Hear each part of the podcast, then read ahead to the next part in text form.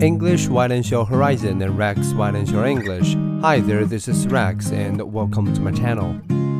Australian war crimes in Afghanistan.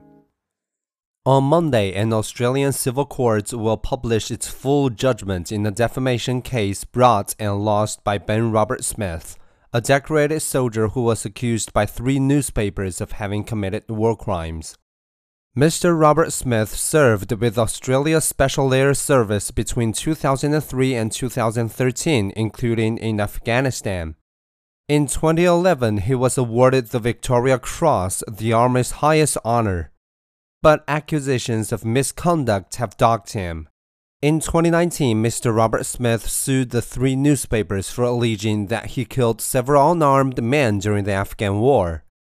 On June 1st, a judge ruled that the papers had established the substantial truth of most of their claims, including that he shot a disabled prisoner and kept his prosthetic leg as a beer horn. More details will be released today. Mr. Roberts-Smith has always denied the allegations. Australia's government established the War Crimes Unit in 2021 after an inquiry found evidence that SAS soldiers have murdered dozens of Afghan civilians. One SAS veteran, Oliver Schulz, was arrested in March, becoming the first Australian soldier to face domestic war crimes charges. Mr. Roberts-Smith could be next. Recently a plaintiff in a civil case, he may become a defendant in a criminal one.